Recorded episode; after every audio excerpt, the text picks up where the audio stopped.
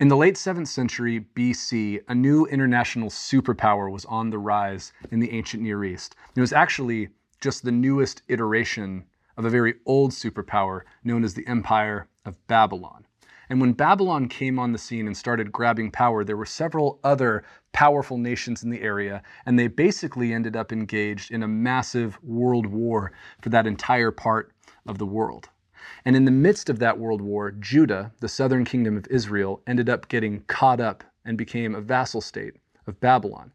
And while that could just look from the outside like what happens in politics and in ancient wars, the Bible is very clear that this was not an accident. The chronicler at the end of Second Chronicles writes, the Lord, the God of their fathers, sent persistently to them by his messengers, because he had compassion on his people and on his dwelling place. But they kept mocking the messengers of God, despising his words and scoffing at his prophets, until the wrath of the Lord rose against his people, until there was no remedy. Therefore, he brought up against them the king of the Chaldeans. Chaldeans is just another term for Babylonians at this time. And so, the point that that passage and others like it is making is that God is doing here what he has always said he would do if his people refused to turn from their sinful ways he was going to send them into exile in a faraway land. And so, after mercy upon mercy upon mercy, after warning them over and over and over again through the prophets, when they refused and refused and refused to turn from their evil ways, God sent them away into exile. And with the first group of exiles that was sent into Babylon was a young man named Ezekiel. Ezekiel was a member of the priestly class of Israel. He was a young man. He was part of the very first wave that also included people like Daniel. But unlike Daniel, who ended up serving in the very palace of the king of Babylon, Nebuchadnezzar, Ezekiel ended up with the exiles who were kept outside of Babylon proper, in what would have effectively been like a refugee camp of the time. And while he's there, Ezekiel receives incredible prophetic visions and prophetic messages from God. Those messages make up what in your Bible is called the book of Ezekiel, an incredibly long, notoriously difficult to understand book of prophecy. It contains visions, the kind of poetic oracles that we're used to seeing in biblical prophecy, some really bizarre um, sign acts where Ezekiel will act different things out. And one thing that happens in the latter half of the book is a vision of a valley. And it's the vision that's going to close up our series through mountains and valleys. We've been talking about the high points in life and the low points in life. And this vision that Ezekiel has in chapter 37 is of rescue and hope in the midst of what is, without question, the darkest valley imaginable. And so I want you to imagine, before we even read it, imagine being a young man taken away from the only place that you love, left in a refugee camp outside of a city and a country that is not your own, that is in fact your enemy, and you have just been receiving prophetic messages from God that are incredibly brutal and incredibly difficult. Ezekiel contains some of the most brutal denunciations of Israel's wickedness. Over and over again, God will talk about how everything that is happening to them they deserve. They're getting this because of their persistent unfaithfulness and disobedience and the evil that has been at work. Now, there are plenty of denunciations of, of other nations surrounding them as well, but Israel in this book gets some of the worst in the entire Old Testament. And it all kind of builds to a fever pitch in chapter 33, where we learn that Ezekiel, who has been far away from home for years at this point, finds out from a messenger that after several waves of exiles have been taken, finally, Nebuchadnezzar has destroyed Jerusalem. So the city lies in ruins, the temple lies in ruins, and as we've talked about in other messages, to destroy the temple of a god is a way of effectively in the ancient world saying, this God is no more, this people are no more. So to be in Babylon and hear that after all of these prophetic denunciations, now finally the worst has happened. The temple lies in shambles, in ruins. The city lies in ruins. What is left? But there are glimmers of hope throughout the entire book of Ezekiel, one of which comes right before the passage we're going to read today. In the middle of all of that incredibly dark context, God says things like this I will take you from the nations and gather you from all the countries and bring you into your own land. I will sprinkle clean water on you, and you shall be clean from all your uncleanness, and from all your idols I will cleanse you. And I will give you a new heart, and a new spirit I will put within you. So there are these moments of hope where God is promising and in, vague language, He's going to do something that's going to make them new. But if you're paying attention to just the, the horror and darkness preceding this, you're asking, how? How could this possibly happen? In the middle of, of both content of the book and a context historically that are just a deep, dark valley. And the answer to that question comes in a vision that takes place in an actual valley. So if you have your Bible, I'd love to invite you to turn to Ezekiel chapter 37. Ezekiel writes, the hand of the Lord was upon me, and he brought me out in the spirit of the Lord, and set me down in the middle of the valley. It was full of bones.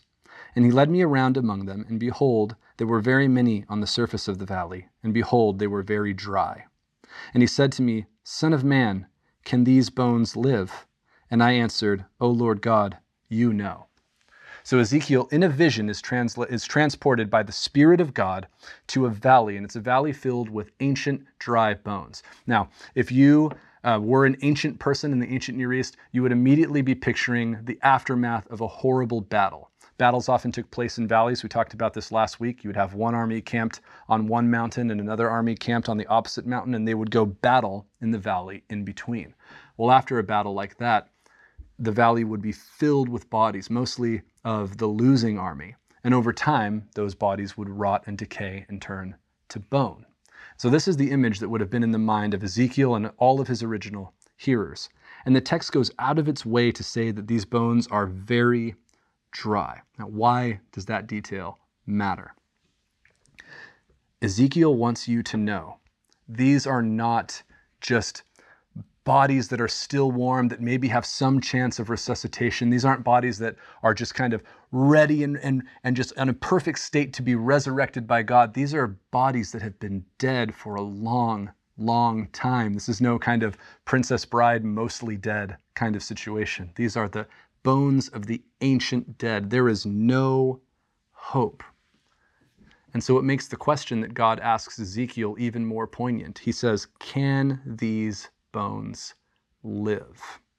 That word live occurs six different times. It's a verb, to live, six different times in this passage. It's the central question. Can something that is so long dead that has absolutely no hope come back to life?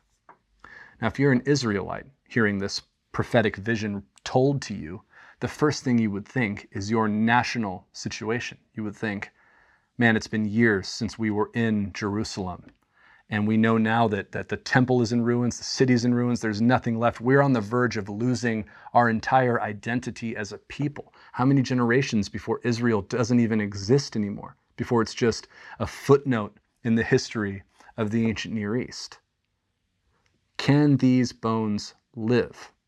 It's the question that you ask when you have absolutely no reason for hope. So I want to ask you, in the middle of the year we've been having, can you relate to that question. I mean, starting in March, if we were just to list every painful, difficult thing that has happened, the list would be ridiculous. It would seem like a joke. I once said earlier this year that if we tried to make a script for a movie that included all of the disasters that have happened this year, it would be considered too unrealistic to even make a good movie. But here we are. And so when negative thing after negative thing keeps stacking upon each other. And here we are at the end of the year with no hope in sight.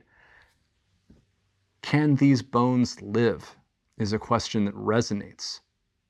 In a hopeless situation, do we have reason to trust, reason to hope?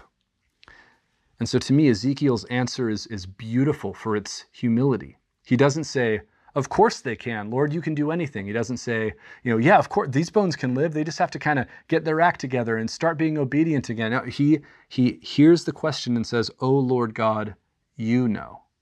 There's a humility and faith there that is beautiful. Verse 4. Then he said to me, Prophesy over these bones and say to them, O dry bones, hear the word of the Lord. Thus says the Lord God to these bones Behold, I will cause breath to enter you, and you shall live. And I will lay sinews upon you, and will cause flesh to come upon you, and cover you with skin, and put breath in you, and you shall live, and you shall know that I am the Lord. Now, anytime we read a word like prophesy, and when it's in such an important part, we need to stop and, and rediscover what that word means. Because most of us assume that prophecy means telling the future, but that's not the primary meaning of the word prophecy or prophesy as a verb. To prophesy at the simplest level means to speak the words of God on his behalf. So the prophetic office all throughout the Bible is all about God giving words to a prophet and the prophet repeating those words back to the people or to the king or to whoever the message is for. Now, sometimes, as in this case, those messages do include details about the future, but that's not the main point. Those are incidental. The point is the prophet speaks the words of God. So this command on the surface seems completely ridiculous. He's saying, repeat my words to these dry bones. But the content of the message is absolutely incredible. He says he's going to cause breath. And that word breath is a powerful and confusing word. It's actually translated in different ways, even in this very passage. It's the Hebrew word ruach, and it can mean breath, as it's translated here. It can mean wind, essence of something. It can mean spirit, either with a lowercase s or with a capital S, meaning God's spirit. Um, so, for example, when you see in, in verse 1 that the spirit of the Lord sets Ezekiel down in this vision to see the valley, that's the same word. Eight different times, translated various ways. But the idea is that God is going to breathe his essence, his spirit, his breath into these bones and cause them to live again. And Ezekiel does it. Verse 7. So I prophesied as I was commanded. And as I prophesied, there was a sound, and behold, a rattling, and the bones came together, bone to its bone. And I looked, and behold, there were sinews on them, and flesh had come upon them, and skin had covered them, but there was no breath in them. What an incredible scene. I mean, just try to imagine this. In Ezekiel's vision, it's a valley filled with dead, dry bones, and he begins to speak the words of God to the dry bones. And as he does, there's a rattling, a shaking, almost like an earthquake, is one way you could translate that word. And the bones pull together and begin to form the bodies of all of the dead in the valley. And not only do the bones pull together, but flesh and skin starts to form on top of them. But it says specifically, but there was no breath in them. And what an incredible picture of what it actually means to be alive. What's revealed right here in a really subtle way is that the main problem is not that these were skeletons without flesh, but that they were bodies without the life giving breath of God. It is God who makes alive. Verse 9 Then he said to me, Prophesy to the breath Prophesy, Son of Man, and say to the breath, Thus says the Lord God Come from the four winds, O breath, and breathe on these slain, that they may live. So I prophesied as he commanded me, and the breath came into them, and they lived and stood on their feet, an exceedingly great army. This is the end of the picture. We're about to get the interpretation, but again, I want you to imagine this. The bones rise, they're reconstituted with flesh and skin, and then Uh, Ezekiel speaks to the breath, and the breath of God comes upon all of these bodies, and they are suddenly alive again. A great army stands before him instead of a valley filled with dry bones. The breath of God, through the speech of God's person, God's prophet, causes them to become alive again. Now, if you're really steeped in the Old Testament, you might be thinking of an Old Testament passage that this is sort of reminding you of Genesis chapter 2, one of the creation accounts. And as God creates humanity, the way it's described in Genesis 2 is he puts together a man out of dirt, lifeless, but then he breathes his breath upon that lifeless dirt, and it becomes a living man. Beautiful image. Keep that in your mind as we move forward. The rest of the passage that we're going to read is the interpretation. It starts at verse 11. Then he said to me, Son of man, these bones are the whole house of Israel. Behold, they say, Our bones are dried up, and our hope is lost. We are indeed cut off. Therefore prophesy, and say to them, Thus says the Lord God Behold, I will open your graves and raise you from your graves, O my people. And I will bring you into the land of Israel, and you shall know that I am the Lord when I open your graves and raise you from your graves, O my people. And I will put my spirit within you, and you shall live, and I will place you in your own land. Then you shall know that I am the Lord. I have spoken, and I will do it, declares the Lord.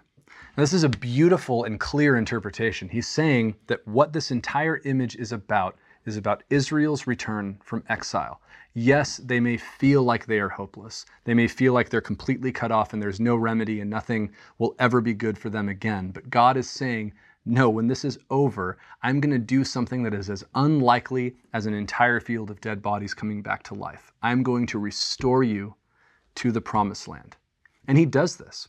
70 years later, the people of Israel will be released from captivity and they'll return to the promised land. And so it's a beautiful picture of the promise of God to stay true and stay faithful to his people, even when they are not faithful to him. But it doesn't stop there. See, the Valley of Dry Bones may be a picture of Israel's exile, but Israel's exile is itself a picture of something much greater. See, the entire story of Scripture begins with all of humanity through their rep- representatives, Adam and Eve, choosing to disregard God, to disobey God, to rebel against his goodwill. And as a result of that rebellion, they are sent out to the east into exile, away from the life giving presence of God. And from that day forward, from Genesis 3 onward, humanity has lived under the power of death and decay. See, you and me don't feel like this, and we don't see the world this way naturally, but we're constantly surrounded by dead, dry bones. And what this image shows us is what is required for those bones to be made new, to be brought back to life. And amazingly, it's actually the very thing that comes one chapter before Genesis 3, like we talked about before in Genesis chapter 2. How does God bring humanity to life the first time? By breathing his breath upon them. And if you look at verse 14, again he says, I will put my ruach, my spirit, within you, and you shall live. The thing required to make humanity live again after the death that we have been subject to since the beginning, since our ancestors first sinned against God, the thing that is required is a direct action of God, the Spirit of God put upon us. See, God is the God who does bring new life to dead things. That's what this entire image shows us. And so the question we have to ask, both for ourselves and for the world today, is Is God still doing this? And the Christian answer to that question is an emphatic and enthusiastic yes. Yes, God is still bringing life to dead and dry bones. If you turn to Ephesians chapter 2, Paul says, and you were dead in your trespass in the trespasses and sins in which you once walked, following the course of this world, following the prince of the power of the air, the spirit that is now at work in the sons of disobedience, among whom we all once lived in the passions of our flesh carrying out the desires of the body and the mind, and were by nature children of wrath, like the rest of mankind. But God, being rich in mercy, because of the great love with which He loved us, even when we were dead in our trespasses, made us alive together with Christ. By grace you have been saved, and raised us up with Him, and seated us with Him in the heavenly places in Christ Jesus. It doesn't say you were lost. It doesn't say you were sick. It doesn't say you were just kind of wounded and needed to be cared for a little bit better. It says you were dead in your trespasses. In the same letter, he talks about walking willingly in the power of the world. You were dead. And if you were a Christian, yours is a story of being brought back to life by Jesus.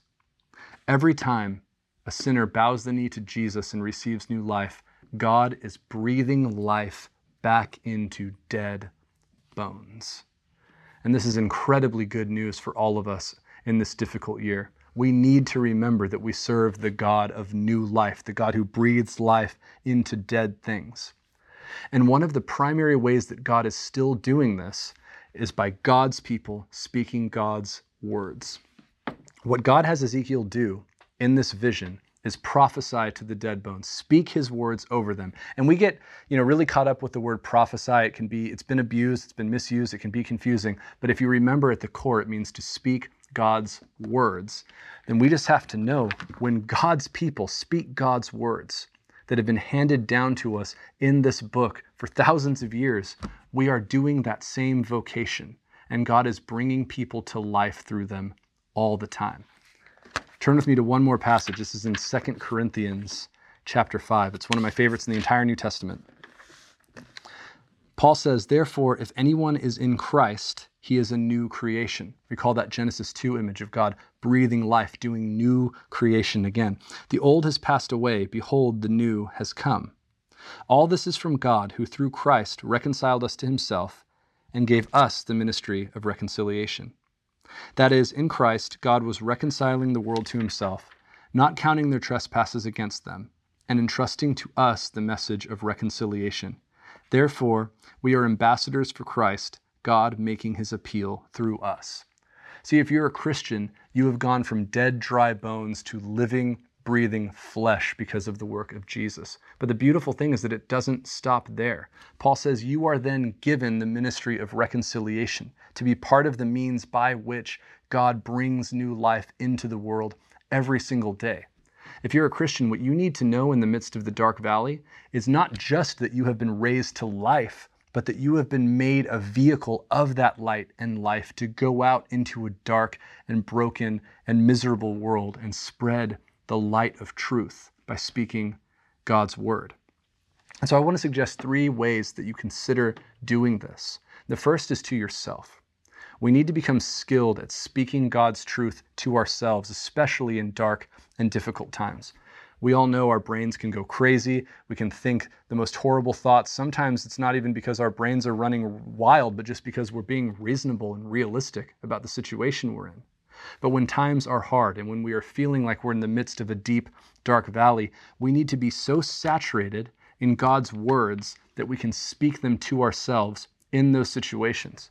So when you feel anxious, you need to remember that Peter said, You can cast your anxieties upon God because He cares for you when you feel hopeless, when you're looking at 2020 and going, man, what is going to happen? Everything just gets worse and worse and nothing's ever going to be good again. You need to remind yourself that the story ends with God wiping every tear and ushering in a beautiful, good new creation. When you feel like your mistakes and your failures have made you unlovable, unsavable, unforgivable, you remember that the Word of God says if you confess your sins, He is faithful and just to forgive you your sins and cleanse you from all unrighteousness. When you feel condemned, you remember there is no condemnation for those who are in Christ Jesus.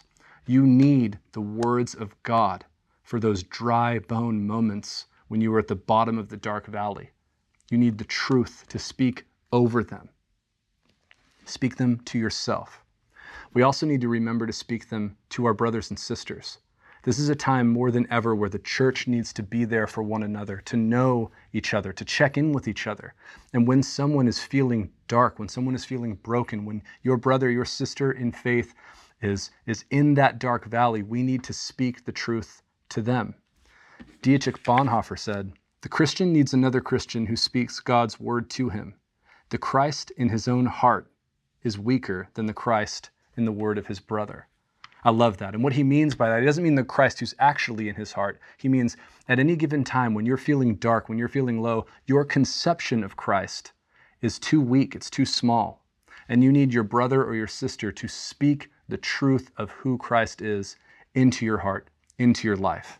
And then finally, we need to be people who are speaking God's truth into the world around us, to those who don't know him yet. Paul said you've been given the ministry of reconciliation, that God is making his appeal through you. You are an ambassador. So remember, you serve a God who breathes new life into dead things. You were a pile of dry bones. I was a pile of dry bones, and we have been made alive by Christ.